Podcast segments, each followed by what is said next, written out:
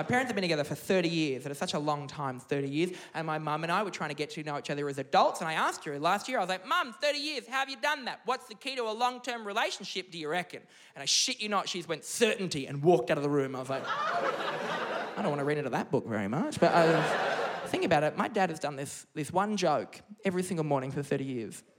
He wears glasses, and every single morning for 30 years, as my mother is waking up, as he's waking up, as he's putting his glasses, every single morning for 30 years, as she's waking up, as he's waking up, and he's putting his glasses, every, every single morning for 30 years, as she's waking up, as he's waking up, as he's putting his glasses, he looks at her and he goes, oh, every single morning.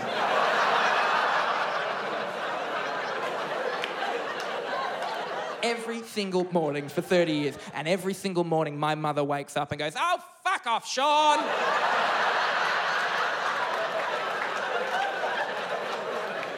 Certainly got to get some of that in my life somehow. I've been thinking about it though. I think about it a lot. Karen and I have been together for eight years. What is the key to a long term relationship? I've really been thinking about it and I think I've worked it out.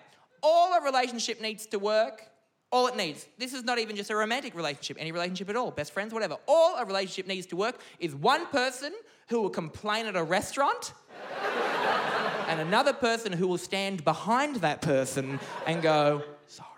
That's.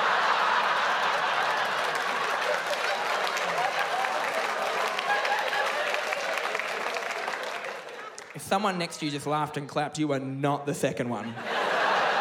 Watch Rhys Nicholson live at the Athenaeum, only on Netflix.